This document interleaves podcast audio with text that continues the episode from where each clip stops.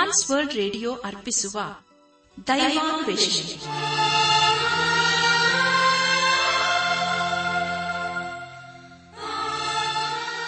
ಒಲಮೆಯ ಶ್ರೋತೃ ಬಾಂಧವರೇ ಈಗ ಪ್ರಸಾರವಾಗುವ ದೈವಾನ್ವೇಷಣೆ ಕಾರ್ಯಕ್ರಮವನ್ನು ಆಲಿಸಲು ನಿಮ್ಮನ್ನು ಹೃತ್ಪೂರ್ವಕವಾಗಿ ಕ್ರಿಸ್ತೇಸುವಿನ ಹೆಸರಿನಲ್ಲಿ ಆಮಂತ್ರಿಸುತ್ತೇವೆ. ದೈವಾನ್ವೇಷಣೆ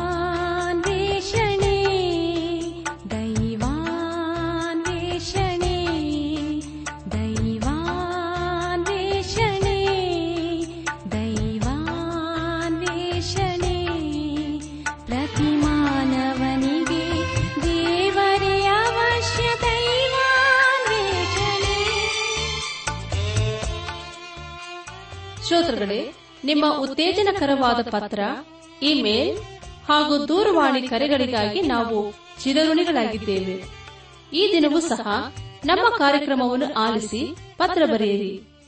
ದೇವರ ವಾಕ್ಯಗಳನ್ನು ಕೇಳಿ, ಅದರಂತೆ ಕೈಕೊಂಡು ನಡೆಯುವಂತವರು ಧನ್ಯರೆಂದು ಸತ್ಯವೇದವು ತಿಳಿಸುತ್ತದೆ. ಆದ್ದರಿಂದ ಪ್ರಿಯರೇ, ನೀವು ಶ್ರದ್ಧೆಯಿಂದ ದೇವರ ಸಂದೇಶವನ್ನು ಆಲಿಸಿ ದೈವಾಶೀರ್ವಾದವನ್ನು ಪಡೆಯಿರಿ. ಕಾರ್ಯಕ್ರಮದ ಕೊನೆಯಲ್ಲಿ ತಿಳಿಸುವ ನಮ್ಮ ವಿಳಾಸಕ್ಕೆ ಪತ್ರ ಬರೆಯಲು ಮರೆಯದಿರಿ. ಬನ್ನಿ ಪ್ರಿಯರೇ, ಆಲಿಸಿರಿ ದೈವಾನ್ವೇಷಣೆ ಕಾರ್ಯಕ್ರಮವನ್ನು.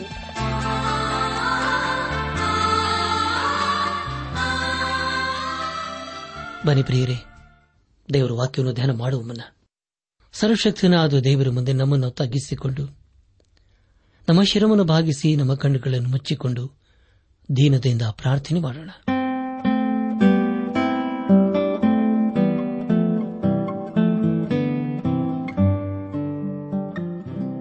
ಎಲ್ಲ ಆಶೀರ್ವಾದಗಳಿಗೂ ಮೂಲ ಕಾರಣನಾದ ನಮ್ಮ ರಕ್ಷಕನಲ್ಲಿ ತಂದೆಯಾದ ದೇವರೇ ನಿನ್ನ ಪರಿಶುದ್ಧವಾದ ನಾಮವನ್ನು ಕೊಂಡಾಡಿ ಹಾಡಿ ಸ್ತುತಿಸುತ್ತೇವೆ. ಕರ್ತನೆ ದೇವಾದಿದೇವನೇ ರಾಜಾದಿರಾಜನೇ ನಿನ್ನ ನಮ್ಮ ಜೀವಿತ ಕಾಲವೆಲ್ಲ ನಂಬಿಗಸ್ತನಾಗಿದ್ದುಕೊಂಡು ಅನುದಿನವೂ ನಮ್ಮ ನಡೆಸುತ್ತಾ ಬಂದಿರುವುದಕ್ಕಾಗಿ ಸ್ತೋತ್ರಪ್ಪ. ಕರ್ತನೆ ದೇವಾದಿದೇವನೇ, ಈ ದಿನ ವಿಶೇಷವಾಗಿ ಕಷ್ಟದಲ್ಲಿ, ಸಮಸ್ಯೆಗಳಲ್ಲಿ, ಅನಾರೋಗ್ಯದಲ್ಲಿ ಇರುವವರನ್ನು ದೇವ ನಿನ್ನ ಸಗೋಪಿಸುತ್ತೇವೆ ಅಪ್ಪ, ನೀನೇ ಅವರನ್ನು ನಡೆಸಪ್ಪ. ನೀನೇ ಅವರನ್ನು ಬಲಪಡಿಸು. ಅವರಿಗೆ ಬೇಕಾದ ಪರಿಹಾರ, ಸಹಾಯ, ಆರೋಗ್ಯನ ದಯಪಾಲಿಸಪ್ಪ ಕರ್ತನವರ ಜೀವಿತದಲ್ಲಿ ನಿನ್ನ ಪರಲೋಕದ ವಾಗ್ದಾನಗಳನ್ನು ನೆರವೇರಿಸಿ, ಅವರ ನಂಬಿಕೆಯನ್ನು ನೀನು ಬಲಪಡಿಸು. ಹಾಗೂ ನೀನು ಅವರ ಜೀವಿತದಲ್ಲಿ ಸಹಾಯಕನಾಗಿದ್ದುಕೊಂಡು ಮುನ್ನಡೆಸಿದೇವ ಕರ್ತನೆ, ನಾವೆಲ್ಲರೂ ಆತ್ಮೀಕ ರೀತಿಯಲ್ಲಿ ನಿನ್ನವರಾಗಿ ಜೀವಿಸುತ್ತಾ ಒಂದು ದಿವಸ ನಾವೆಲ್ಲರೂ ನಿನ್ನ ಮೈ ಮೇಲೆ ಕಂಡುಬರಲು ಕೃಪೆಯ ತೋರಿಸು. ಎಲ್ಲ ಘನಮಾನ ಮಹಿಮೆ ಪ್ರಭಾವಗಳು. ನಿನಗೆ ಮಾತ್ರ ಸಲ್ಲುವುದಾಗಲಿ, ನಮ್ಮ ಪ್ರಾರ್ಥನೆ ಸ್ತೋತ್ರಗಳನ್ನು ಯೇಸುವಿಗಾಗಿ ಕೇಳು ತಂದೆಯೇ. ಆಮೇನ್.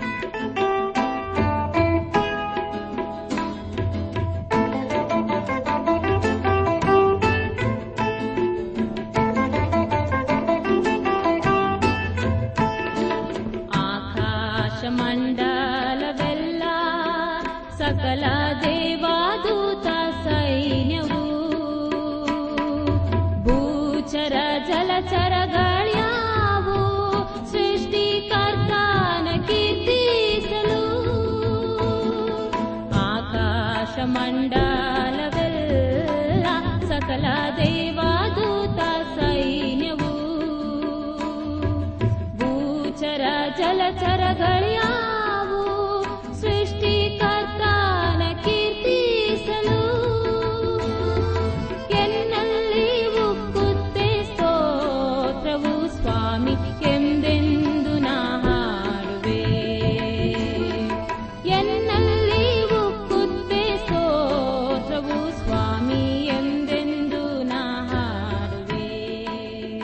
ನನಾತ್ಮಿಕ ಸಹೋದರ, ಸಹೋದರಿಯರೇ, ದೇವರ ಕೃಪೆಯ ಮೂಲಕ ನೀವೆಲ್ಲರೂ ಕ್ಷೇಮದಿಂದ ಇದ್ದಿರಲ್ಲವೇ? ನೀವು ಯಾವಾಗಲೂ ಸಂತೋಷ, ಸಮಾಧಾನದಿಂದ ಇರಬೇಕೆಂಬುದೇ ನಮ್ಮ ಅನುದಿನದ ಪ್ರಾರ್ಥನೆಯಾಗಿದೆ. ಯಾರು ದೇವರ ವಾಕ್ಯಕ್ಕೆ ಅಧೀನರಾಗಿ, ವಿಧೇಯರಾಗಿ, ಬದ್ಧರಾಗಿ ಜೀವಿಸುತ್ತಾರೋ, ಖಂಡಿತವಾಗಿ ದೇವರವರ ಜೀವಿತದಲ್ಲಿ ತನ್ನ ಪರಲೋಕದ ಕಾರ್ಯಗಳನ್ನು ನೆರವೇರಿಸುತ್ತಾನೆ. ಆದ್ದರಿಂದ, ಪ್ರಿಯ ದೇವಜನರೇ ದೇವರ ಮಾರ್ಗದಲ್ಲಿ ನಡೆಯುವುದನ್ನು ನಾವು ಮರೆಯದೇ ಇರೋಣ. ಕಳೆದ ಕಾರ್ಯಕ್ರಮದಲ್ಲಿ ನಾವು ಹೊಸ ಒಡಂಬಡಿಕೆಯಲ್ಲಿ ಇಬ್ಬರಿಯರಿಗೆ ಬರೆದ ಪತ್ರಿಕೆ ಆರನೇ ಅಧ್ಯಾಯ ಹತ್ತೊಂಬತ್ತರಿಂದ ಏಳನೇ ಅಧ್ಯಾಯದ ಎರಡನೇ ವಚನದವರೆಗೆ ಧ್ಯಾನ ಮಾಡಿಕೊಂಡು ಅದರ ಮೂಲಕ ನಮ್ಮ ನಿಜ ಜೀವಿತಕ್ಕೆ ಬೇಕಾದ ಅನೇಕ ಅನೇಕ ಆತ್ಮೀಕ ಪಾಠಗಳನ್ನು ಕಲಿತುಕೊಂಡು ಅನೇಕ ರೀತಿಯಲ್ಲಿ ಆಶೀರ್ವದಿಸಲ್ಪಟ್ಟಿದ್ದೇವೆ. ಇದೆಲ್ಲ ದೇವರಾತ್ಮನ ಕಾರ್ಯ ಹಾಗೂ ಸಹಾಯವಾಗಿದೆ. ದೇವರಿಗೆ ಮಹಿಮೆ ಉಂಟಾಗಲಿ. ಧ್ಯಾನ ಮಾಡಿದಂಥ ವಿಷಯಗಳನ್ನು ಈಗ ನೆನಪು ಮಾಡಿಕೊಂಡು ಮುಂದಿನ ವೇದ ಭಾಗಕ್ಕೆ ಸಾಗೋಣ. ಈ ಆಧಾರಗಳನ್ನು ಕೊಟ್ಟಿದ್ದರಲ್ಲಿ ದೇವರು ಸುಳ್ಳಾಡಿರಲಾರನು. ಆ ನಿರೀಕ್ಷೆಯನ್ನು ನಮ್ಮ ಪ್ರಾಣಕ್ಕೆ ಲಂಗರದ ಹಾಗಿದ್ದು ಭರವಸಕ್ಕೆ ಯೋಗ್ಯವಾದದ್ದು, ಸ್ಥಿರವಾದದ್ದು ಆಗಿದೆ. ಅದು ತೆರೆಯೊಳಗಣ ದೇವ ಸಾನ್ನಿಧ್ಯವನ್ನು ಪ್ರವೇಶಿಸುವಂಥದ್ದು. ಯೇಸುಕ್ರಿಸ್ತನು ಸದಾಕಾಲವು ಮೆಲ್ಕೆಜೇದಕನ ತರಹದ ಯಾಜಕನಾಗಿದ್ದು, ನಮಗೋಸ್ಕರ ಮುಂದಾಗಿ ಹೋಗಿ ಆ ಸಾನ್ನಿಧ್ಯವನ್ನು ಪ್ರವೇಶಿಸಿದ್ದಾನೆ ಎಂಬುದಾಗಿಯೂ ಈ ಮೆಲ್ಕೆಜೇದೇಕನು ಸಾಲೆಮಿನ ಅರಸನು ಪರಾತ್ಪರನಾದ ದೇವರ ಯಾಜಕನೂ ಆಗಿದ್ದನು. ರಾಜರನ್ನು ಹೊಡೆದು ಹಿಂದಿರುಗಿ ಬರುತ್ತಿದ್ದ ಅಬ್ರಹಾಮನನ್ನು ಎದುರುಗೊಂಡು ಅವನನ್ನು ಆಶೀರ್ವದಿಸಿದನು. ಅವನಿಗೆ ಅಬ್ರಹಾಮನು, ತಾನು ಜಯಿಸಿಕೊಂಡು ಬಂದಿದ್ದ ಎಲ್ಲಾ ವಸ್ತುಗಳಲ್ಲಿ ಹತ್ತನೆಯ ಒಂದು ಭಾಗವನ್ನು ಕೊಟ್ಟನು ಎಂಬುದಾಗಿಯೂ, ಅವನ ಹೆಸರಿನ ಅರ್ಥವು ನೀತಿಯ ರಾಜ್ಯ. ಇದಲ್ಲದೆ ಅವನು ಸಾಲಿಮಿನ ರಾಜ್ಯ ಅಂದರೆ ಸಮಾಧಾನದ ರಾಜ್ಯ ಎಂಬ ವಿಷಯಗಳ ಕುರಿತು ನಾವು ಧ್ಯಾನ ಮಾಡಿಕೊಂಡೆವು. ಧ್ಯಾನ ಮಾಡಿದ್ದಂತೆ ಎಲ್ಲ ಹಂತಗಳಲ್ಲಿ ದೇವಾದಿದೇವನೇ ನಮ್ಮನ್ನು ನಡೆಸಿದನು. ದೇವರಿಗೆ ಮಹಿಮೆಯುಂಟಾಗಲಿ. ಇಂದು ನಾವು ಇಬ್ಬರಿಯರ ಭಾರತ ಪತ್ರಿಕೆ ಏಳನೇ ಅಧ್ಯಾಯ ಏಳರಿಂದ ನಮ್ಮ ಧ್ಯಾನವನ್ನು ಮುಂದುವರೆಸೋಣ. ಪ್ರಿಯ ದೇವಜನರೇ, ಏಳನೇ ಅಧ್ಯಾಯದ ತಲೆಬರದಲ್ಲಿ ಈಗ ಓದುತ್ತೇವೆ. ಯೇಸುಕ್ರಿಸ್ತನು ಮೆಲ್ಕೆ ಜೇದೇಕನ ತರಹದ ಯಾಜಕನಾಗಿದ್ದು, ಲೇವಿಕ ಯಾಜಕರಿಂದ ಉತ್ತಮನು ಎಂಬುದಾಗಿ. ಪ್ರಿಯ ದೇವಜನರೇ ದಮಡಿ ಗಮನಿಸಿ ಯೇಸುಕ್ರಿಸ್ತನು ಮೆಲ್ಕೆ ಜೇದಕನಿಗಿಂತಲೂ ಆರೋನನಿಗಿಂತಲೂ ಶ್ರೇಷ್ಠನು ಎಂಬುದಾಗಿ ನಾವು ತಿಳ್ಕೊಳ್ಳುತ್ತಾ ಇದ್ದೇವೆ. ಏಳನೇ ಅಧ್ಯಾಯ ಮೂರನೇ ವಚನದಲ್ಲಿ ಹೀಗೆ ಓದಿದ್ದೇವೆ. ಅವನಿಗೆ ತಂದೆಯೂ ತಾಯಿಯೂ ವಂಶಾವಳಿಯೂ ಇಲ್ಲ. ಜನ್ಮದ ಆರಂಭವೂ ಆಯುಷದ ಅಂತ್ಯವೂ ಇಲ್ಲ. ಅವನು ದೇವರ ಮನೆಗೆ ಸಮಾನ ಮಾಡಲ್ಪಟ್ಟಿದ್ದಾನೆ. ಅವನು ನಿರಂತರವಾಗಿ ಯಾಜಕನಾಗಿರುವವನು ಎಂಬುದಾಗಿ. ಕರ್ತನ ಪ್ರಿಯರಾದವರೇ ನಮಗೆ ಗಮನಿಸಿ. ಇಲ್ಲಿ ಮೆಲ್ಕೆ ಜೇದೇಕನನ್ನು ಯೇಸು ಕ್ರಿಸ್ತನಿಗೆ ಹೋಲಿಸಲಾಗಿದೆ. ಯೇಸು ಕ್ರಿಸ್ತನು ಮೆಲ್ಕೆ ಜೇದಕನ ತರಹದ ಯಾಜಕನ ಎಂಬುದಾಗಿ ಮುಂದೆ ಮುಂದೆ ನಾವು ತಿಳ್ಕೊಳ್ಳಲಿದ್ದೇವೆ. ಯೇಸುಕ್ರಿಸ್ತನು ನಿತ್ಯತ್ವದಿಂದ ಬಂದು ನಿತ್ಯತ್ವಗೆ ಈಗ ಸೇರಿದ್ದಾನೆ. ಆತನಿಗೆ ಪ್ರಾರಂಭವಾಗಲಿ ಹಾಗೂ ಕೊನೆ ಯಾವುದೂ ಇಲ್ಲ. ಆತನೇ ಪ್ರಾರಂಭವೂ ಹಾಗೂ ಆತನೇ ಅಂತ್ಯವೂ ಆಗಿದ್ದಾನೆ. ಆತನ ಹಿಂದೆ ಏನೂ ಇರಲಿಲ್ಲ. ಅದೇ ರೀತಿಯಲ್ಲಿ ಆತನ ಮುಂದೆಯೂ ಏನೂ ಇರುವುದಿಲ್ಲ. ಆತನು ಎಲ್ಲಾ ಕಾಲಕ್ಕೂ ಇರುವವನು ಆಗಿದ್ದಾನೆ. ಯೇಸು ಕ್ರಿಸ್ತನು ಎಲ್ಲಾ ಸಮಯಕ್ಕೂ ಹಾಗೂ ನಿತ್ಯತ್ವಕ್ಕೆ ಸಂಬಂಧಪಟ್ಟವನೂ ಆಗಿದ್ದಾನೆ. ಹಾಗಾದರೆ ಪ್ರಿಯರೇ, ಅಂಥ ವ್ಯಕ್ತಿತ್ವವನ್ನು ಮಾನವರಲ್ಲಿ ಹೇಗೆ ತಾನೇ ಕಾಣಲು ಸಾಧ್ಯ? ಆದವನು ಇಂಥವನನ್ನು ಪಡೆದನು, ಅಬ್ರಹಾಮನು ಈ ಸಾಕನನ್ನು ಪಡೆದನು ಈ ಸಾಕನು ಯಾಕೋಬನನ್ನು ಪಡೆದನು. ಯಾಕೋಬನು ಏಸಾವನನ್ನು ಪಡೆದನು. ಹಾಗೂ ಇಂತಿಂತವರು ಇಂತಿಂತವರನ್ನು ಪಡೆದರು ಎಂಬುದಾಗಿ ಸತ್ಯವೇದದಲ್ಲಿ ಓದುತ್ತೇವೆ. ಅಂದರೆ ಪ್ರಿಯರೇ, ಆದಿಕಾಂಡದಲ್ಲಿ ಅನೇಕ ಕುಟುಂಬಗಳ ಕುರಿತು ನಾವು ಓದುತ್ತೇವೆ ಎಂಬುದಾಗಿ. ಅದೇ ಆದಿಕಾಂಡ ಪುಸ್ತಕದಲ್ಲಿ ನಾವು ಮೆಲ್ಕಿ ಜೇದೇಕನ ಕುಟುಂಬದ ಕುರಿತು ನಾವು ಓದುವುದಿಲ್ಲ. ಹಾಗಾದರೆ ಬರೇ ಯಾಕೆ ಅವನ ಮಕ್ಕಳ ಕುರಿತು ಸತ್ಯವೇದದಲ್ಲಿ ಬರೆದಿಲ್ಲ? ಅದಕ್ಕೆ ಕಾರಣವೇನೆಂದರೆ ಮೆಲ್ಕೆ ಜೇದಕನು ಯೇಸುಕ್ರಿಸ್ತನ ತರಹದ ಯಾಜಕನಾಗಿದ್ದನು. ನೂರ ಹತ್ತನೇ ಕೀರ್ತನೆಯಲ್ಲಿ ಯೇಸು ಕ್ರಿಸ್ತನನ್ನು ಮೆಲ್ಕೆ ಜೇದಕನಿಗೆ ಹಾಗೂ ಅದರಲ್ಲಿ ಯೇಸುಕ್ರಿಸ್ತನು ಕ್ರಿಸ್ತನು ನಿತ್ಯದಕ್ಕೂ ಇರುವ ದೇವರೆಂಬುದಾಗಿ ಬರೆಯಲಾಗಿದೆ. ಪ್ರಿಯ ದೈವಜನರೇ ಯೇಸುಕ್ರಿಸ್ತನು ಯಾಜಕನು ಹಾಗೂ ಆತನು ದೇವರ ಮಗನೂ ಆಗಿದ್ದಾನೆ. ಆತನು ಇಂದು ಕೂಡ ತಂದೆಯ ಬಳಿಯಲ್ಲಿ ಕುಳಿತುಕೊಂಡು ತನ್ನ ಯಾಜಕ ಸೇವೆಯನ್ನು ಮಾಡುತ್ತಾ ಇದ್ದಾನೆ. ಆದಿಕಾಂಡದಲ್ಲಿ ಮೆಲ್ಕೆ ಜೇದಕನು ಅಬ್ರಹಾಮನ ಬಳಿಗೆ ಸರಿಯಾದ ಸಮಯಕ್ಕೆ ಬರುತ್ತಾನೆ.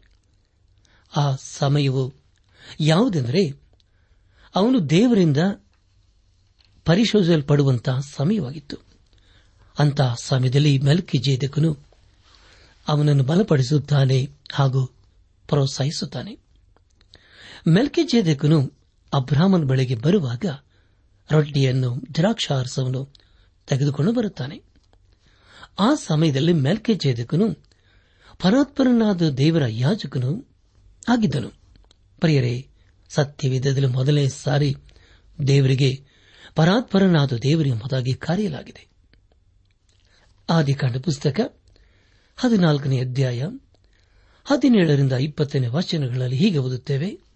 ಅವನು ಕೆದೋರ್ಲ ಗೋಮರನನ್ನು ಅವನೊಂದಿಗೆ ಇದ್ದ ರಾಜರನ್ನು ಹೊಡೆದು ಬಂದ ಮೇಲೆ ಸೌಧಮಿನ ಅರಸನು ಅವನನ್ನು ಅರಸನ ತಗ್ಗು ಎನಿಸಿಕೊಳ್ಳುವ ಶಾವೆ ತಗ್ಗಿನಲ್ಲಿ ಎದುರುಗೊಂಡನು ಸಾಲೆಮಿನ ಅರಸನಾದ ಮೆಲ್ಕೆ ಜೇತೆಗನು ಸಹ ಬಂದು ರೊಟ್ಟಿಯನ್ನು, ದ್ರಾಕ್ಷಾರಸವನ್ನು ಕೊಟ್ಟನು. ಇವನು ಪರಾತ್ಪರನಾದ ದೇವರ ಯಾಜಕನಾಗಿದ್ದು ಅಬ್ರಾಮನನ್ನು ಆಶೀರ್ವದಿಸಿ ಭೂಮ್ಯಾಕಾಶಗಳನ್ನು ನಿರ್ಮಾಣ ಮಾಡಿದ ಪರಾತ್ಪರನಾದ ದೇವರ ಆಶೀರ್ವಾದವು ಅಬ್ರಾಹ್ಮನಿಗಾಗಲಿ, ಪರಾತ್ಪರನಾದ ದೇವರು ನಿನ್ನ ಶತ್ರುಗಳನ್ನು ನಿನ್ನ ಕೈಗೆ ಒಪ್ಪಿಸಿದ್ದಕ್ಕಾಗಿ ಆತನಿಗೆ ಸ್ತೋತ್ರ ಎಂದು ಹೇಳಿದನು. ಅಬ್ರಾಹ್ಮನು ತಾನು ಗೆದ್ದು ತಂದಿದ್ದ ಎಲ್ಲ ವಸ್ತುಗಳಲ್ಲಿ ಹತ್ತನೇ ಒಂದು ಭಾಗವನ್ನು ಅವನಿಗೆ ಕೊಟ್ಟನು ಎಂಬುದಾಗಿ.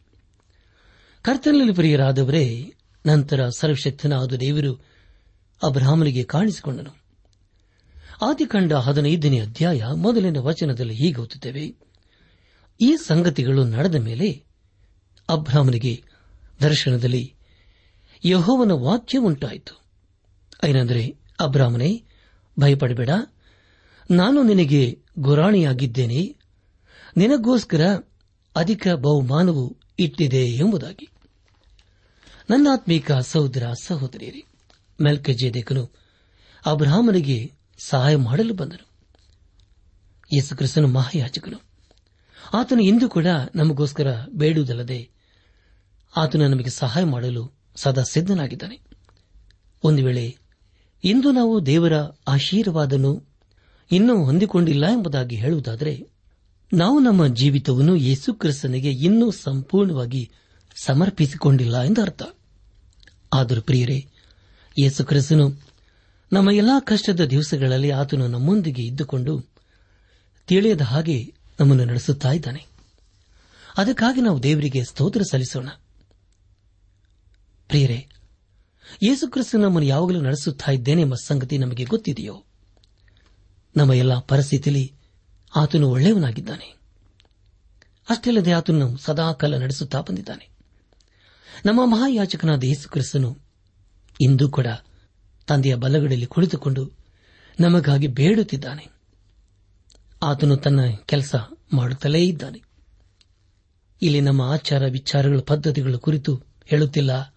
ಆದರೆ ಪ್ರಿಯರೇ, ಜೀವಿಸುವ ಯೇಸು ಕ್ರಿಸ್ತನ ಕುರಿತು ದೇವರ ವಾಕ್ಯವು ತಿಳಿಸುತ್ತಾ ಇದೆ. ಯೇಸು ಕ್ರಿಸ್ತನು ಇಂದು ಕೂಡ ಜೀವಿಸುತ್ತಾ ಇದ್ದಾನೆ. ಹಾಗಾದರೆ ಪ್ರಿಯರೇ, ಆತನ ನಮ್ಮ ಜೀವಿತದಲ್ಲಿ, ನಮ್ಮ ಹೃದಯದಲ್ಲಿ ಜೀವಿಸುತ್ತಾ ಇದ್ದಾನೋ? ಆದಿಖಂಡ ಹದಿನಾಲ್ಕನೇ ಅಧ್ಯಾಯ ಹತ್ತೊಂಬತ್ತನೇ ವಚನದಲ್ಲಿ ಹೀಗೆ ಓದುತ್ತೇವೆ. ಇವನು ಪರಾತ್ಪರನಾದ ದೇವರ ಯಾಜಕನಾಗಿದ್ದು ಅಬ್ರಾಹ್ಮನನ್ನು ಆಶೀರ್ವಸಿ ಭೂಮ್ಯಾಕಾಶಗಳನ್ನು ನಿರ್ಮಾಣ ಮಾಡಿದ ಪರಾತ್ಪರನಾದ ದೇವರ ಆಶೀರ್ವಾದವು ಅಬ್ರಾಹ್ಮನಿಗೆ ಆಗಲಿ, ಪರಾತ್ಪರನಾದ ದೇವರು ನಿನ್ನ ಶತ್ರುಗಳನ್ನು ನಿನ್ನ ಕೈಗೆ ಒಪ್ಪಿಸಿದ್ದಕ್ಕಾಗಿ ಆತನಿಗೆ ಸ್ತೋತ್ರ ಎಂದು ಹೇಳಿದನು ಎಂಬುದಾಗಿ. ಪ್ರಿಯ ಸಹೋದರ ಸಹೋದರಿಯರೇ, ದಯಮಾಡಿ ಗಮನಿಸಿ. ಇಂದು ಲೋಕವು ಜೀವಿಸುವ ಯೇಸು ಕ್ರಿಸ್ತನಿಗೆ ಸಂಬಂಧಪಟ್ಟದಾಗಿದೆ ನಾವು ಆತನ ಸೃಷ್ಟಿಗಳಾಗಿದ್ದೇವೆ. ಆತನ ಸೃಷ್ಟಿಯಲ್ಲಿ ನಾವು ಪ್ರತಿ ದಿನವೂ ಆನಂದಿಸುತ್ತಾ ಇದ್ದೇವೆ. ಆತನ ಅದ್ಭುತ ಸ್ವರೂಪನು ಆಗಿದ್ದರಿಂದ ಆತನ ಸೃಷ್ಟಿಯೆಲ್ಲ ಅದ್ಭುತವಾಗಿಯೇ ಇವೆ. ಯೇಸು ಕ್ರಿಸ್ತನು ಇಂದು ಕೂಡ ಜೀವಿಸುತ್ತಾ ಇದ್ದಾನೆ. ಈ ದಿನವನ್ನು ನಾವು ನೋಡುವ ಹಾಗೆ ಮಾಡಿದ್ದಕ್ಕಾಗಿ ನಾವು ದೇವರಿಗೆ ಸ್ತೋತ್ರ ಸಲ್ಲಿಸಿದ್ದೆವು. ಹಾಗಾದರೆ ಪ್ರಿಯರೇ, ನಾವು ಆತನಿಗೆ, ಯೇಸುವೇ, ನಾನು ನಿನ್ನನ್ನು ಪ್ರೀತಿ ಮಾಡುತ್ತೇನೆಂಬುದಾಗಿ ಹೇಳಿದ್ದೇವೆಯೋ? ಯೇಸು ಕ್ರಿಸ್ತನು ಇಂದು ಕೂಡ ತಂದೆಯ ಬಲಪಾರ್ಶ್ವದಲ್ಲಿ ಕುಳಿತುಕೊಂಡು ನಮಗಾಗಿ ಬೇಡುತ್ತಾ ಇದ್ದಾನೆ. ಆತನು ನಮ್ಮ ಜೀವಿತದಲ್ಲಿ ಎಷ್ಟು ಸತ್ಯವಂತನಲ್ಲವೇ. ಅದಕ್ಕಾಗಿ ನಾವು ದೇವರಿಗೆ ಸ್ತೋತ್ರ ಸಲ್ಲಿಸೋಣ. ಯೇಸು ಕ್ರಿಸ್ತನು ನಿಜವಾದಂತಹ ಯಾಜಕನಾಗಿದ್ದಾನೆ. ನಮ್ಮ ಧ್ಯಾನವನ್ನು ಮುಂದುವರೆಸಿ, ಇಬ್ರಿಯರಿಗೆ ಬರೆದ ಪತ್ರಿಕೆ ಏಳನೇ ಅಧ್ಯಾಯ ನಾಲ್ಕನೇ ವಚನವನ್ನು ಓದುವಾಗ, ಈ ಮನುಷ್ಯನು ಎಷ್ಟು ದೊಡ್ಡವನೆಂದು ಆಲೋಚಿಸಿರಿ. ನಮ್ಮ ಮೂಲ ಪಿತೃವಾದ ಅಬ್ರಾಹ್ಮನು ತಾನು ಸುಲಿಕೊಂಡು ಬಂದ ಶ್ರೇಷ್ಠ ವಸ್ತುಗಳಲ್ಲಿ ಹತ್ತನೇ ಒಂದು ಭಾಗವನ್ನು ಅವನಿಗೆ ಕೊಟ್ಟನಲ್ಲ ಎಂಬುದಾಗಿ. ಕರ್ತನ ಪ್ರಿಯರಾದವರೇ, ಅಬ್ರಾಹ್ಮನು ಮೆಲ್ಕೆ ಜೇದಕನಿಗೆ ದಶಮ ಭಾಗವನ್ನು ಕೊಟ್ಟನು. ಅಬ್ರಾಹ್ಮನು ಮೆಲ್ಕೆ ಜೇದಕನು ತನಗಿಂತಲೂ ಶ್ರೇಷ್ಠನು ಹಾಗೂ ಪರಾತ್ಪರನಾದ ದೇವರ ಯಾಜಕನು ಎಂಬುದಾಗಿ ತಿಳ್ಕೊಂಡಿದ್ದನು. ಹಾಗಾದರೆ ಪ್ರಿಯರೇ, ನಮ್ಮ ಜೀವಿತದಲ್ಲಿ ನಾವು ಯೇಸು ಕ್ರಿಸ್ತನನ್ನು ಅರ್ಥ ಮಾಡಿಕೊಂಡು ಆತನಿಗೆ ಕೊಡುವಂಥದ್ದನ್ನು ನಾವು ಕೊಟ್ಟಿದ್ದೇವೆಯೋ, ಅದಕ್ಕೆ ಮುಂಚೆ ನಮ್ಮನ್ನೇ ಆತನಿಗೆ ಸಮರ್ಪಿಸಿಕೊಂಡಿದ್ದೇವೆಯೋ ಈ ಸಮಯದಲ್ಲಿ ನಮ್ಮನ್ನು ಪರೀಕ್ಷಿಸಿಕೊಳ್ಳೋಣ. ಏಳನೇ ಅಧ್ಯಾಯ, ಐದನೇ ವಚನದಲ್ಲಿ ಹೀಗೆ ಓದುತ್ತೇವೆ. ಲೇವಿಯ ಕುಲದವರಲ್ಲಿ ಯಾಜಕೋದ್ಯೋಗವನ್ನು ಹೊಂದುವವರು ಜನರಿಂದ ಅಂದರೆ ಅಬ್ರಹಾಮನ ವಂಶಸ್ಥರಾಗಿರುವ ತಮ್ಮ ಸಹೋದರರಿಂದಲೇ ದಶಮ ಭಾಗಗಳನ್ನು ತೆಗೆದುಕೊಳ್ಳುವುದಕ್ಕೆ ಧರ್ಮಶಾಸ್ತ್ರದಲ್ಲಿ ಅಪ್ಪಣೆ ಉಂಟು ಎಂಬುದಾಗಿ. ಪ್ರಿಯರೇ, ಅಬ್ರಹಾಮನಿಂದ ಬಂದ ಲೇವಿ ಕುಲದವರು ಕೂಡ ಮೆಲ್ಕೆಜೇದಕನಿಗೆ ದಶಮ ಭಾಗವನ್ನು ಕೊಟ್ಟರು. ಇದರ ಮೂಲಕ ನಾವು ತಿಳಿದುಕೊಳ್ಳುವುದೇನೆಂದರೆ ಮೆಲ್ಕಿಜೇದಕನು ಆರೋನನಿಗಿಂತಲೂ ಹಾಗೂ ಅವನ ಸಂತತಿಯವರಿಗಿಂತಲೂ ಶ್ರೇಷ್ಠನು ಎಂಬುದಾಗಿ. ಪ್ರಿಯರೇ ಇದೆಂತ ಅದ್ಭುತವಾದ ವಿಷಯವಲ್ಲವೇ? ನಾವು ಯೇಸು ಕ್ರಿಸ್ತನ ದೈವಿಕತ್ವವನ್ನು ಒಪ್ಪಿಕೊಳ್ಳಬೇಕು. ಅದಕ್ಕೆ ಕಾರಣವೇನೆಂದರೆ ಆತನು ಈ ಲೋಕಕ್ಕೆ ಬಂದು ತನ್ನನ್ನೇ ನಮಗಾಗಿ ಕಾಣಿಕೆಯಾಗಿ ಸಮರ್ಪಿಸಿಕೊಂಡನು. ಯೇಸು ಕ್ರಿಸ್ತನು ತನ್ನನ್ನೇ ಸಜೀವ ಯಜ್ಞವಾಗಿ ಸಮರ್ಪಿಸಿಕೊಂಡನು. ನಾವು ಆತನ ದೈವಿಕತ್ವವನ್ನು ಒಪ್ಪಿಕೊಳ್ಳಬೇಕು. ಒಂದು ವೇಳೆ ಆತನಿಗೆ ನಾವು ಕಾಣಿಕೆಗಳನ್ನು ಸಮರ್ಪಿಸುತ್ತಾ ಇರುವುದಾದರೆ ನಾವು ಯಾಜಕರಾಗುತ್ತೇವೆ. ದೇವರಿಗೆ ಸ್ತೋತ್ರವಾಗಲಿ. ನಮ್ಮ ಧ್ಯಾನವನ್ನು ಮುಂದುವರೆಸಿ ಇಬ್ರಿಯರ ಬರದ ಪತ್ರಿಕೆ ಏಳನೇ ಅಧ್ಯಾಯ ಆರನೇ ವಚನವನ್ನು ಓದುವಾಗ, ಆದರೆ ಅವರ ವಂಶಾವಳಿಗೆ ಸೇರದೇ ಇರುವ ಮೆಲ್ಕೆ ಜೇದಕನು ಅಬ್ರಾಹ್ಮನಿಂದಲೇ ದಶಮಭಾಗಗಳನ್ನು ತಕ್ಕೊಂಡದ್ದಲ್ಲದೆ ದೇವರಿಂದ ವಾಗ್ದಾನಗಳನ್ನು ಹೊಂದಿದವನಾದ ಅವನಿಗೆ ಆಶೀರ್ವಾದ ಕೊಟ್ಟನು ಎಂಬುದಾಗಿ. ಪ್ರಿಯರೇ, ಖಂಡಿತವಾಗಿ ಅಬ್ರಾಹ್ಮನು ಮೆಲ್ಕಿ ಜೇದಕನಿಗಿಂತಲೂ ಶ್ರೇಷ್ಠನಲ್ಲವೇ? ಮೆಲ್ಕಿ ಜೇದಕನು ಒಬ್ಬ ಇಸ್ರಾಲೇತ್ಯನಾಗಿದ್ದನು ಆದರೆ ಕಾಲಾಂತರದಲ್ಲಿ ಅವನು ಪರಾತ್ಪರನಾದ ದೇವರ ಯಾಜಕನಾದನು. ಅವನಿಗೆ ಈ ದೇವರ ಕುರಿತು ಹೇಗೆ ಗೊತ್ತಾಯಿತೋ ನಮಗೆ ಗೊತ್ತಿಲ್ಲ. ಅವನ ಹಿನ್ನೆಲೆ ಕುರಿತು ನಮಗೆ ಹೆಚ್ಚಾಗಿ ಗೊತ್ತಿಲ್ಲ. ಒಂದು ವೇಳೆ ಯಾರಾದರೂ ಅವನ ವಿಷಯದಲ್ಲಿ ಹೇಳಿದರೆ ಅದೆಲ್ಲ ಕೇವಲ ಊಹೆಯಾಗಿರುತ್ತದೆ. ಏಳನೇ ಅಧ್ಯಾಯ ಏಳನೇ ವಚನದಲ್ಲಿ ಹೀಗೆ ಓದುತ್ತೇವೆ. ಆಶೀರ್ವಾದ ಹೊಂದುವನಿಗಿಂತ ಆಶೀರ್ವದಿಸುವನು ದೊಡ್ಡವನು ಎಂಬುದು ವಿವಾದವಿಲ್ಲದ ಮಾತಷ್ಟೇ ಎಂಬುದಾಗಿ. ಕರ್ತನ ಪ್ರಿಯರಾದವರೇ, ಅಬ್ರಾಹ್ಮನು ಮೆಲ್ಕಿ ಜೇದಕನಿಂದ ಆಶೀರ್ವಾದ ಹೊಂದಿಕೊಂಡನು. ಅದಕ್ಕೆ ಕಾರಣವೇನೆಂದರೆ ಮೆಲ್ಕಿ ಜೇದಕನು ಅಬ್ರಾಹ್ಮನಿಗಿಂತಲೂ ಶ್ರೇಷ್ಠನಾಗಿದ್ದನು. ಯೇಸು ಕ್ರಿಸ್ತನನ್ನು ನಾವು ಆರಾಧನೆ ಮಾಡುವಾಗ ಇಂದು ನಾವು ಆತನ ಮುಂದೆ ನಮ್ಮನ್ನು ನಾವು ತಗ್ಗಿಸಿಕೊಂಡು ಆತನ ಸರ್ವಾಧಿಕಾರವನ್ನು ಒಪ್ಪಿಕೊಳ್ಳಬೇಕು. ನಮ್ಮ ಧ್ಯಾನವನ್ನು ಮುಂದುವರೆಸಿ ಇಬ್ಬರಿಯರ ಭಾರತ ಪತ್ರಿಕೆ ಏಳನೇ ಅಧ್ಯಾಯ ಎಂಟನೇ ವಚನವನ್ನು ಓದುವಾಗ ಇದಲ್ಲದೆ ಲೇವಿಯರ ಕ್ರಮವನ್ನು ನೋಡಿದರೆ ಸಾಯತಕ್ಕ ಮನುಷ್ಯರು ದಶಮ ಭಾಗಗಳನ್ನು ತಕ್ಕೊಳ್ಳುತ್ತಾರೆ. ಆದರೆ ಮೆಲ್ಕಿಜೇದಕನ ಕ್ರಮವನ್ನು ನೋಡಿದರೆ ಜೀವಿಸುತ್ತಿದ್ದಾನೆಂದು ಸಾಕ್ಷಿ ಹೊಂದಿರುವವನ್ನು ತಕ್ಕೊಳ್ಳುತ್ತಾನೆ ಎಂಬುದಾಗಿ. ಪ್ರಿಯ ದೇವಜನರೇ, ಇಲ್ಲಿ ನಾವು ಸಾಯತಕ್ಕ ಮನುಷ್ಯರೇ ಎಂಬುದಾಗಿ ಓದಿಕೊಂಡಿದ್ದೇವೆ. ಅಂದರೆ ಅವರು ಲೇವಿ ಕುಲದ ಯಾಜಕರಿಗೆ ಹೋಲಿಕೆಯಾಗಿದೆ. ಪ್ರಿಯರೇ, ನಮ್ಮನ್ನು ನಾವೇ ದೇವರಿಗೆ ಸಮರ್ಪಿಸಿಕೊಳ್ಳುವಾಗ ದೇವರ ನಮ್ಮನ್ನು ಸ್ವೀಕರಿಸಿಕೊಳ್ಳುತ್ತಾನೆ. ಆತನ ನಮ್ಮನ್ನು ಅಂಗೀಕರಿಸಿದ್ದಕ್ಕಾಗಿ ನಾವು ದೇವರಿಗೆ ಸ್ತೋತ್ರ ಸಲ್ಲಿಸಬೇಕು. ಏಳನೇ ಅಧ್ಯಾಯ ಒಂಬತ್ತು ಹಾಗೂ ಹತ್ತನೇ ವಚನಗಳಲ್ಲಿ ಹೀಗೆ ಓದುತ್ತೇವೆ. ಇದು ಮಾತ್ರವಲ್ಲದೆ ದಶಮ ಭಾಗಗಳನ್ನು ತಕ್ಕೊಳ್ಳುವ ಲೇವಿಯು ಕೂಡ ಅಬ್ರಾಹ್ಮನ ಮೂಲಕ ದಶಮ ಭಾಗಗಳನ್ನು ಕೊಟ್ಟ ಹಾಗಾಯಿತೆಂದು ಹೇಳಬಹುದು. ಹೇಗೆಂದರೆ ಮೆಲ್ಕೆಜೇತಕನು ಲೇವಿಯ ಮೂಲ ಪುರುಷನನ್ನು ಎದುರುಗೊಂಡಾಗ ಲೇವಿಯು ತತ್ವರೂಪವಾಗಿ ಇವನೊಳಗೆ ಇದ್ದನು ಎಂಬುದಾಗಿ. ಪ್ರಿಯ ಸಹೋದರ ಸಹೋದರಿಯರೇ ಗಮನಿಸಿ. ಲೇವಿಯರು ಕೂಡ ದಶಮ ಭಾಗಗಳನ್ನು ಸ್ವೀಕರಿಸಿಕೊಳ್ಳುತ್ತಿದ್ದರು. ಯಾವ ರೀತಿಯಲ್ಲಿ ಆ ಧಾಮನು ಪಾಪಿಯಾದನೋ, ಅದೇ ರೀತಿಯಲ್ಲಿ ನಾವೆಲ್ಲರೂ ಪಾಪಿಗಳಾದೆವು. ನಾವೆಲ್ಲರೂ ಆ ಧಾಮನೊಂದಿಗೆ ಸತ್ತವರಾಗಿದ್ದೆವು. ನಾವು ಯಾಕೆ ಸಾಯುತ್ತೇವೆ ಅಂದರೆ, ನಾವು ಪಾಪ ಮಾಡುವುದರಿಂದ ಸಾಯುತ್ತೇವೆ. ಆದರೆ ಇಂದು ನಾವು ಯೇಸುಕ್ರಿಸ್ತನಲ್ಲಿ ಜೀವಿಸುತ್ತಾ ಇದ್ದೇವೆ. ಅದನ್ನು ನಾವು ಗ್ರಹಿಸಿಕೊಂಡಿದ್ದೇವೆಯೋ? ತಂದೆಯಾದ ದೇವರು ನಮ್ಮಲ್ಲಿ ಯೇಸುಕ್ರಿಸ್ತನನ್ನು ಕಾಣಬೇಕು. ಹಾಗೂ ಆತನಲ್ಲಿ ನಾವು ಪರಿಪೂರ್ಣರಾಗಬೇಕು. ನಾವು ದೇವರಿಂದ ಪ್ರೀತಿ ಮಾಡಲ್ಪಟ್ಟಿದ್ದೇವೆಯೋ? ಇಂದು ದೇವರ ವಾಕ್ಯದಲ್ಲಿ ಅಡಕವಾಗಿರುವ ಶ್ರೇಷ್ಠತೆಯು ಇದೇ ಆಗಿದೆ. ಪರಿಯ ದೇವಜನರೇ ಅಪೋಸ್ತನದ ಪೌಲನು ಎಫ್ಎಸ್ ಸಭೆಗೆ ಬರೆದ ಪತ್ರಿಕೆ ಎರಡನೇ ಅಧ್ಯಾಯ ಪ್ರಾರಂಭದ ಐದು ವಚನಗಳಲ್ಲಿ ಹೀಗೆ ಬರೆಯುತ್ತಾನೆ, ಆತನು ಅಪರಾಧಗಳ ಮತ್ತು ಪಾಪಗಳ ದೆಸೆಯಿಂದ ಸತ್ತವರಾಗಿದ್ದ ನಮ್ಮನ್ನು ಸಹ ಬದುಕಿಸಿದನು. ನೀವು ಪೂರ್ವದಲ್ಲಿ ಅಪರಾಧಗಳನ್ನು, ಪಾಪಗಳನ್ನು ಮಾಡುವರಾಗಿದ್ದು ಇಹಲೋಕಾಚಾರಕ್ಕೆ ಅನುಸಾರವಾಗಿ ನಡೆದುಕೊಂಡಿರಿ.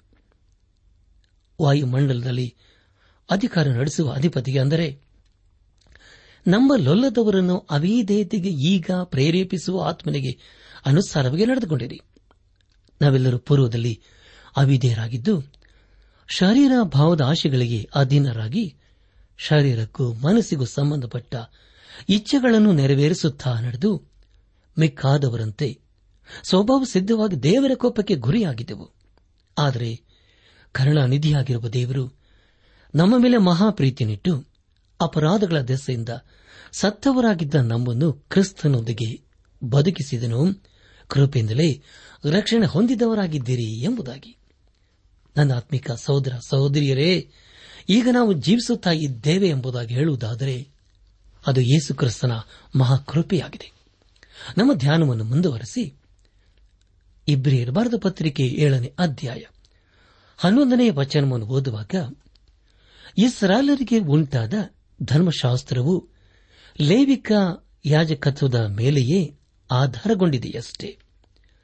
ಆ ಯಾಜಕತ್ವದಿಂದ ಸಂಪೂರ್ಣ ಸಿದ್ಧಿ ಉಂಟಾಗಿದ್ದರೆ ಆರೋನನ ತರಹದವನಾಗಿರದೆ ಮೆಲ್ಕಿಜೇದೇಕನ ತರಹದ ಬೇರೊಬ್ಬ ಯಾಜಕನು ಬರುವುದಕ್ಕೆ ಅವಶ್ಯವೇನಿತ್ತು ಎಂಬುದಾಗಿ. ನನ್ನ ಆತ್ಮಿಕ ಸಹೋದರ ಸಹೋದರಿಯರೇ, ಮತ್ತೊಂದು ರೀತಿಯಲ್ಲಿ ಹೇಳಬೇಕಾದರೆ ಆರೋನನ ಯಾಜಕತ್ವವು ಅಪೂರ್ಣವಾಗಿತ್ತು ಎಂಬುದಾಗಿ. ಅದು ಎಂದೂ ಕೂಡ ದೇವರ ಸಂಪೂರ್ಣವಾದ ಯೋಜನೆಯನ್ನು ಪೂರ್ಣ ಮಾಡಲಿಲ್ಲ. ಅದು ಎಂದೂ ಕೂಡ ಪಾಪ ಕ್ಷಮಾಪಣೆಯನ್ನು ಮಾನವರಿಗೆ ಕೊಡಲಿಲ್ಲ. ದೇವರಿಗೆ ಮೆಚ್ಚುಗೆಯಾದ ಯಾವ ಕಾರ್ಯವನ್ನು ಮಾಡಲು ಸಾಧ್ಯವಾಗಲಿಲ್ಲ. ಅದು ಎಂದು ಕೂಡ ತನ್ನ ಗುರಿಯನ್ನು ಮುಟ್ಟುವುದಕ್ಕೆ ಸಾಧ್ಯವಾಗಲಿಲ್ಲ. ಆದುದರಿಂದ ಪ್ರಿಯರೇ, ಯೇಸು ಕ್ರಿಸ್ತು ನಮಗೆ ಬೇಕಲ್ಲವೇ? ಯೇಸು ಕ್ರಿಸ್ತನು ಸಂಪೂರ್ಣವಾದಂತಹ ಕಾರ್ಯವನ್ನು ಮಾಡಿ ಮುಗಿಸಿದ್ದಾನೆ. ಇಂದು ತಂದೆಯ ಬಲಪಾರ್ಶ್ವದಲ್ಲಿ ಕುಳಿತುಕೊಂಡು ನಮಗೋಸ್ಕರ ಬೇಡವನಾಗಿದ್ದಾನೆ. ದೇವರಿಗೆ ಸ್ತೋತ್ರವಾಗಲಿ.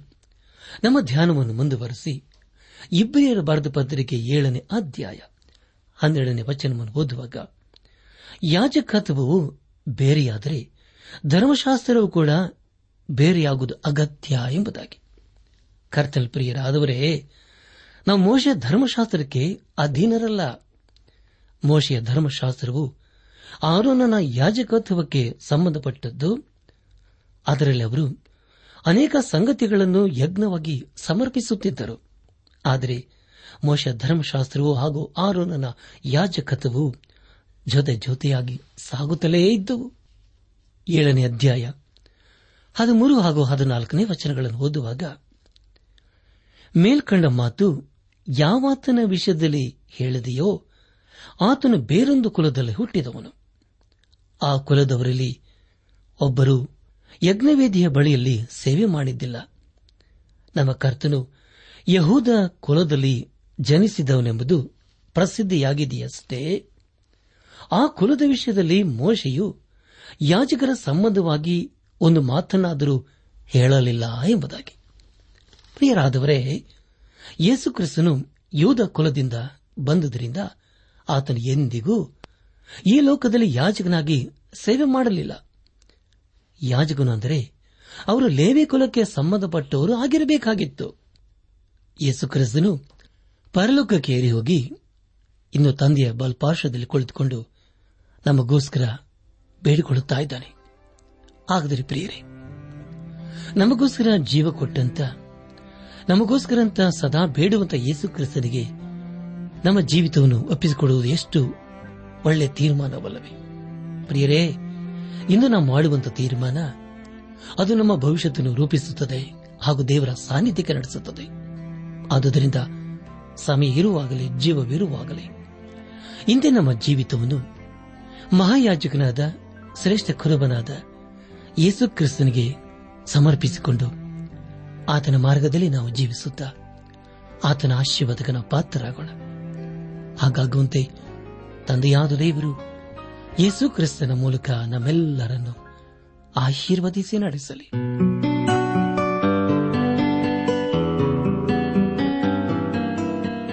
ಪ್ರಿಯರೇ, ನಿಮಗೆ ಪ್ರಾರ್ಥನೆಯ ಅವಶ್ಯಕತೆ ಇದ್ದರೆ, ನಿಮ್ಮಲ್ಲಿ ಏನಾದರೂ ಸಂದೇಹ ಅಥವಾ ಸಲಹೆಗಳಿದ್ದರೆ, ದಯಮಾಡಿ ದೂರವಾಣಿಯ ಕರೆ ಮೂಲಕ ನಮಗೆ ತಿಳಿಸಿರಿ.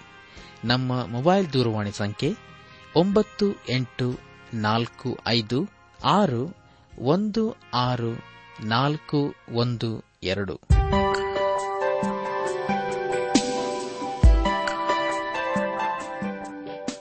ನನಾತ್ಮಿಕ ಸಹೋದರ ಸಹೋದರಿಯರೇ, ಇಂದು ದೇವರು ನಮಗೆ ಕೊಡುವ ವಾಗ್ದಾನ, ಯಹೋವನೇ, ನೀನು ನನ್ನನ್ನು ಕಾಯುವ ಗುರಾಣಿ, ನೀನು ನನ್ನ ಗೌರವಕ್ಕೆ ಆಧಾರನು ನನ್ನ ತಲೆಯನ್ನು ಎತ್ತುವಂತೆ ಮಾಡುವನು ಆಗಿದ್ದೆ.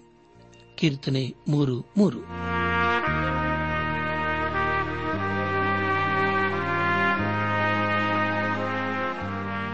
ದೈವಾನ್ವೇಷಣೆ ಕಾರ್ಯಕ್ರಮ ಹೇಗಿತ್ತು ಪ್ರಿಯರೇ?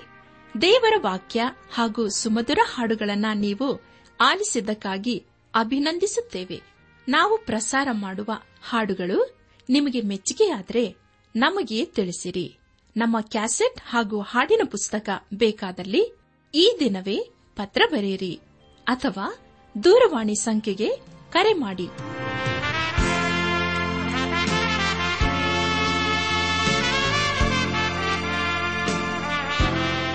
ನಮ್ಮ ವಿಳಾಸ ದೈವಾನ್ ವೇಷಣೆ ಟ್ರಾನ್ಸ್ ವರ್ಲ್ಡ್ ರೇಡಿಯೋ ಇಂಡಿಯಾ, ಟಪಾಲು ಸಂಖ್ಯೆ ನಾಲ್ಕು ಮೂರು ಎರಡು ಸೊನ್ನೆ, ಬೆಂಗಳೂರು ಐದು ಆರು ಸೊನ್ನೆ ಸೊನ್ನೆ ನಾಲ್ಕು ಮೂರು.